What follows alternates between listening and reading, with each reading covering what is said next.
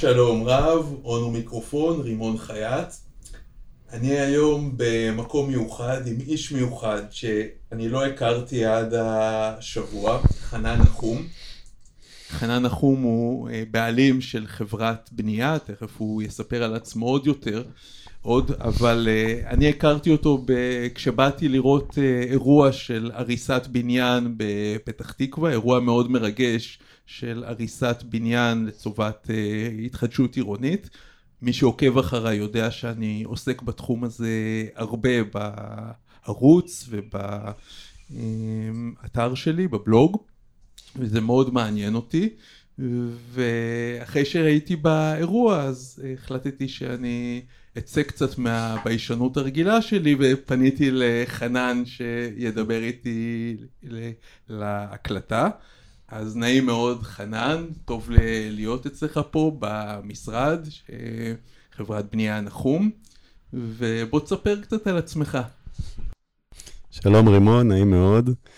אז אני חנן נחום, אני המנכ"ל והבעלים של חברת א' פ' נחום, חברה היא חברה יזמית וגם חברה שהיא קבלן מבצע, אנחנו קבלן מבצע בסיווג ג' 4, זה אומר שאת הפרויקטים שלנו אנחנו בעצם מבצעים בעצמנו. אני דור שני בעסק, זו חברה שההורים שלי הקימו אותה. אני מהנדס בניין במקצועי, כבר בוגר הטכניון משנת 98.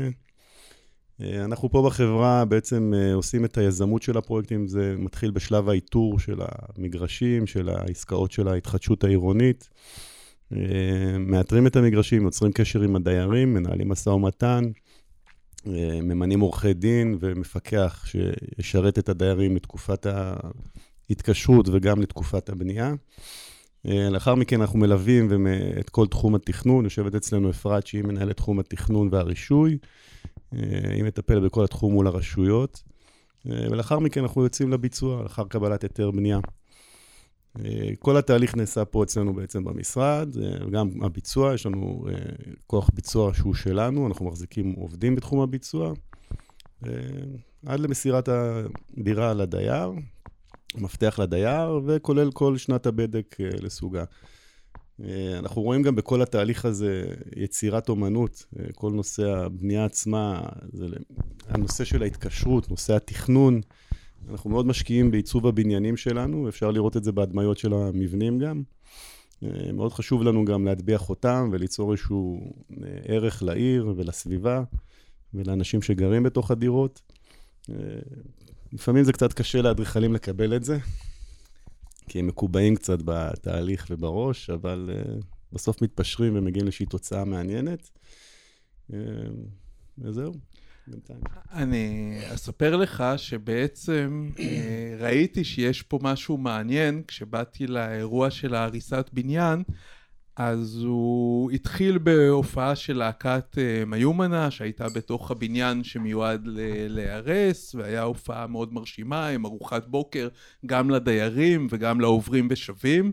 ואני התרגשתי לשמוע אותך אומר במיקרופון וחזרת על זה גם עכשיו שפנו אליך מגלובס מה, מה אתה מערב בעסקים? גם אומנות וזה ואז אמרת שזה זה, זה אך טבעי כי לבנות בניין זה, זה אומנות בעצם. וממש היה לי באוזניים גם את אבא שלי שכשאני עבדתי בבנק אבא שלי מתעסק בבנייה כל החיים.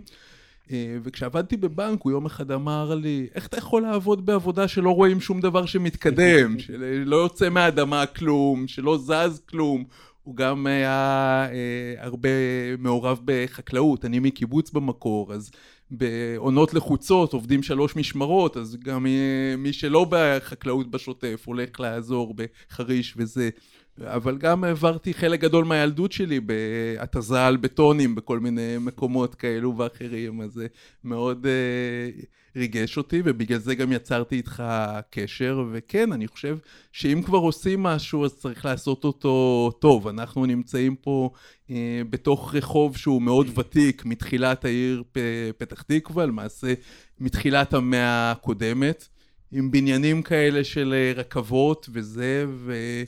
אחד הדברים שאני חושב על התחדשות באופן כללי זה מעבר לזה שהרבה יותר הגיוני לבנות על שטחים שכבר קיימים בתוך העיר מאשר לייצא, ללכת לכלות שטחים פתוחים ואז לייצר עוד פקקים בכניסה לעיר.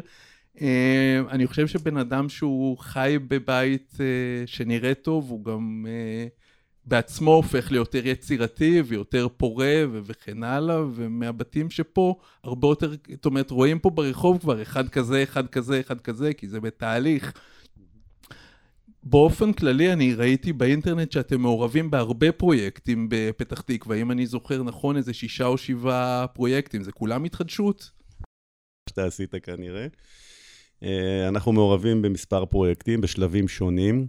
הרעיון שלנו הוא לא לגדול לצורה מטורפת, כדי שנוכל לתת יחס אישי לכל פרויקט בעצם ולכל דייר. זה חלק מהמוטו שלנו, לשמור על המשפחתיות הזאת בתוך החברה עם הדיירים מעצמם. אה, זה תהליך שהוא מאוד חשוב לנו.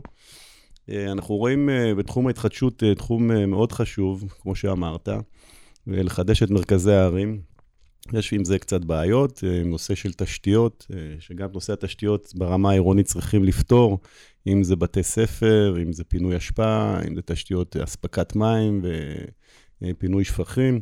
אז אה, גם צריך להסתכל על זה ברמה העירונית, ועיריית פתח תקווה מאוד מקדמת את כל הנושא הזה. אנחנו, יש לנו כמה פרויקטים באזורים שונים בעיר, כמו שאמרת. אה, ששוב, הם בשלבים שונים. יש לנו גם פרויקט מאוד מעניין, שגם אמרת שהזכרת את המרכז ההיסטורי של העיר, אז אנחנו אה, רכשנו קרקע ברחוב שטמפר, שאנחנו משמרים שם בניין, יש שם בניין לשימור שנבנה בשנות ה-30, אה, בניין מאוד ייחודי בסגנון הבאוס, וגם שם יש לנו פרויקט שהוא מאוד מאוד מעניין. לקח לנו המון המון שנים לעשות שם תב"ע. אה, לגמור את כל הגורמים האלה של הוועדת שימור פה בעירייה, ולעשות תיק תיעוד עם כל הפרטי ביצוע הישנים שהיו בזמנו בשנות ה-30, שאני עד היום מתפלא איך הגיעו לרמת ביצוע כזאת, שהיום, עם כל המיכון והידע שיש היום, מאוד מאוד קשה להגיע לזה. אה, הזכרת כמה שנים, וזה נושא שמעניין אותי, כי בסוף... יש המון סיבות שאפשר לתאר למה דירות נורא יקרות בארץ, ולמה מוצרים באופן כללי יקרים.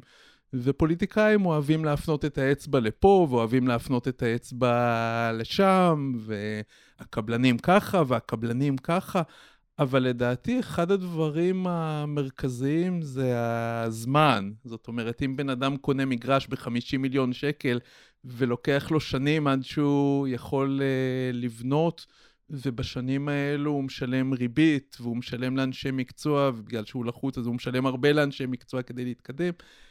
אה, ואני ראיתי את זה על עצמי, זאת אומרת, אה, לי יש מגרש שרציתי כולה לבנות עליו בית חד-קומתי לעצמי, לא, לא משהו כזה, וזה פשוט מטורף. זאת אומרת, אתה מוצא את עצמך מתעסק עם צה"ל, ופיקוד העורף, ועם רשות, כל אחד עם הזה שלו, והסיפור שלו, ועכשיו רוצים להזיז את, הממה, את המסנן בתוך הממ"ד, אז צריך להגיש היתר מחדש, כולה... ואני שואל את עצמי איך זה בבניין של 20 קומות, כל הסיפור.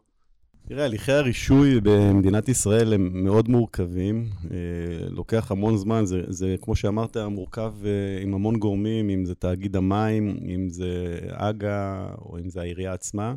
היום יש איזשהו תהליך של מכוני בקרה שנכנסו ביולי לעבודה, איזושהי החלטת ממשלה בעקבות איזושהי ועדה שהייתה, שהחליטה שכל נושא ביקורת התוכניות ייעשה בתוך אה, מכוני רישוי. נכון להיום, אה, אנחנו רואים מאוד שזה מסרבל, כי זה ממש החבלי לידה עכשיו של כל התהליך הזה. נכון להיום אנחנו ראינו דוחות וזה מאוד מאוד מסרבל את התהליך. אנחנו מקווים שבעתיד זה יקצר את התהליך. אה, אבל כן, תראה, פעם הבניינים היו מאוד פשוטים, היום הם מאוד מורכבים, מרובי מערכות. אה, אז לכן אה, תהליך התכנון הוא מאוד ארוך, והרעיון שלנו לנסות לקצר אותו כמה שיותר. לא תמיד מצליח, לפעמים זה גם תלוי בגורמי חוץ, כמו התנגדויות של שכנים בבניינים סמוכים. גם בפרויקטים של התחדשות עירונית, נושא אחוזי הסכמה הוא גם נושא שיכול לעכב אותנו בסוג כאלה של פרויקטים. פה צריך לפחות 80 אחוז הסכמה. תראה, אנחנו תמיד מעדיפים שיהיה לנו 100 אחוז הסכמה, אה, כדי להגיע עם כולם בדרך של שלום אה, לתהליך הבנייה, אבל מדי פעם אה, אנחנו נאלצים כן להגיע למפקחת על הבתים המשותפים כדי לתבוע דייר סרבן כזה או אחר. לפעמים אנחנו נתקלים בכאלה, ולרוב מגיעים איתם להסכמות. לכן התהליכים לוקחים זמן, זה חלק מהתהליך, ואם אפרופו הפרויקט הזה שנפגשנו בו בחזון איש, עשינו את התהליך מאוד, מאוד מהר יחסית. לא היו לנו התנגדויות מבניינים סמוכים. אה, למרות שהיו לנו פה שתי בעיות מתוך הבניין, אה, אחד מהדיירים החליט שהוא מוכר את הבית שלו בתוך התהליך, וזה עיכב אותנו כמה חודשים, כל עניין העברת זכויות והרישום. ואחד אה, מבעלי הדירות גם נפטר בדרך לצערנו, וגם היה כל עניין עד הסדרת צו הירושה לילדים שלו, זה גם תהליך שארך כמה חודשים, אבל בסך הכל אנחנו עשינו את זה מהר מאוד, ומיום החתימה ועד ליום שהרסנו את הבניין, זה לקח לנו כל התהליך סדר גודל של שנה וחצי. זה נחשב לזמן מהיר. אה, העירייה פה היא גם מאוד יעילה ב, בתחום ההיתרי בנייה, אה, מאוד מקדמת גם את כל נושא ההתחדשות העירונית. אני רואה את זה גם לעומת עיריות אחרות שאני עובד בהן. אז עיריית פתח תקווה תומכת בתהליך, אה, מאוד מקצועית, יש אנשים יחסית מקצועיים, אף על פי כן שלפעמים משתנים החוקים, וגם אנחנו כל, לא, לא בוודאות מלאה יודעים מה קורה, אבל עדיין זה יעיל וזה עובד יפה.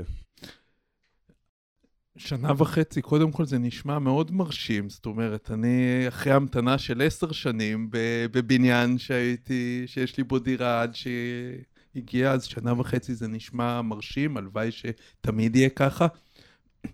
כשמישהו חושב, הרבה אנשים אה, משקיעים, אומרים לעצמם, אני אקנה דירה, אבל בדירה שהיא תהיה לפינוי-בינוי או להתחדשות מסוג אחר, כדי באמת לעשות את הקופה הגדולה, לא רק מההשכרה או מעליית הערך שיש באופן כללי בנדל"ן, אלא אה, לעשות באמת קופה של אה, דירה שתחודש.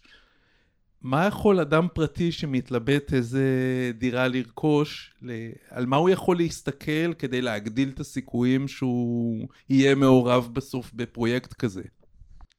תראה, לדוגמה בבניין שלנו רכש מישהו דירה, ככה במקרה הוא הגיע להסתפר, הוא בכלל מאיזשהו עיר בצפון, אני לא זוכר, עפולה או חדרה, והגיע במקרה להסתפר וראה איזושהי מודעה וקנה את הדירה ככה על הדרך, ממש אחרי שהיה חוזה. אז הוודאות שלו הייתה מאוד גדולה, והוא היה האחרון שנדרשנו לחתימה שלו. אז פה הוא קנה דירה בוודאות מאוד גדולה, הוא קנה אותה, אז אנחנו התפלאנו על המחיר, כי המחיר היה יחסית גבוה למחיר השוק, אבל הוא הרוויח סדר גודל של 700-800 אלף שקל בעסקה, בשנה וחצי, פחות משנה וחצי, כי הוא קנה את זה כבר שהיינו בתוך התהליך, אז זה פחות משנה וחצי, עד שזה יהיה גמור, אז תוך שלוש וחצי שנים הוא יעשה רווח של 700-800 אלף שקל, זה רווח מטורף. אה, תראה, צריך לבדוק אה, באיזה שלב נמצא התהליך, וגם אם הוא בשלב מאוד מקדמי, צריך לראות מה אחוזי ההסכמה.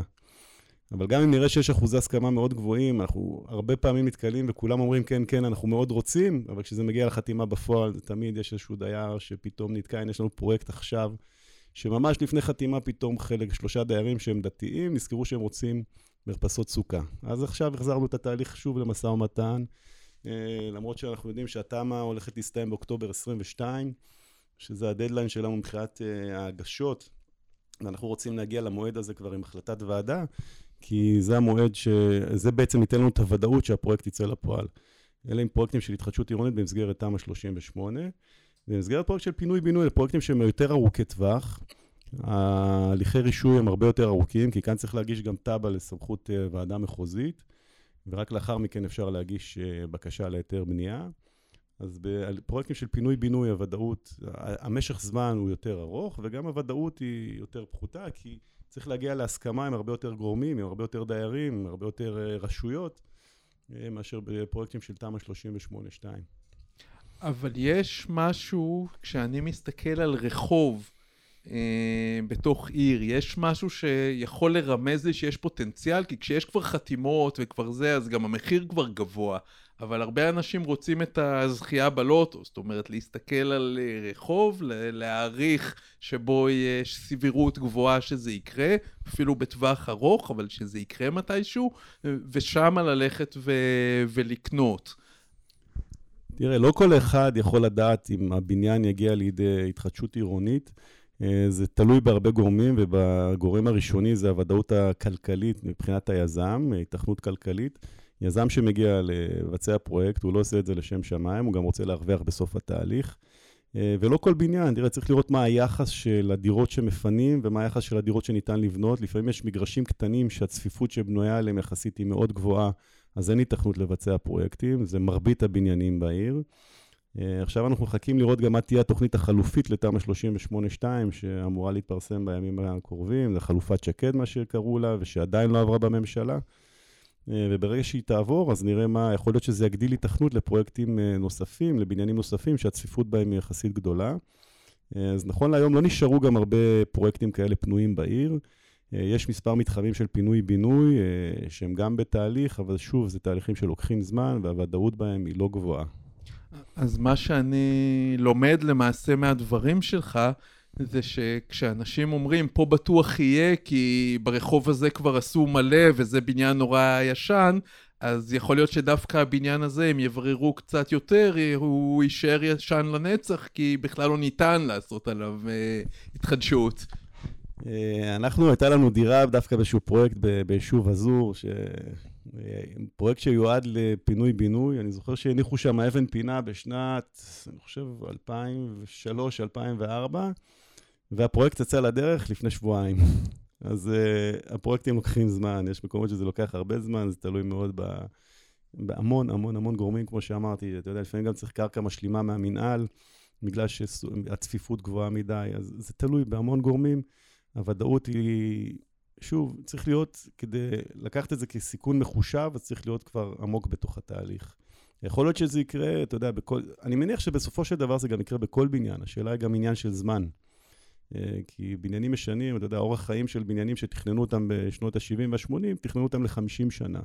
זה, זה, זה היה התכנון הקונסטרוקטיבי והתפעולי של הבניינים, וגם מבחינת המערכות הם כבר לא מתאימים לשנות האלפיים. אז uh, לכן uh, באיזשהו שלב יצטרכו לעשות חידוש לבניינים בצורה כזאת או אחרת.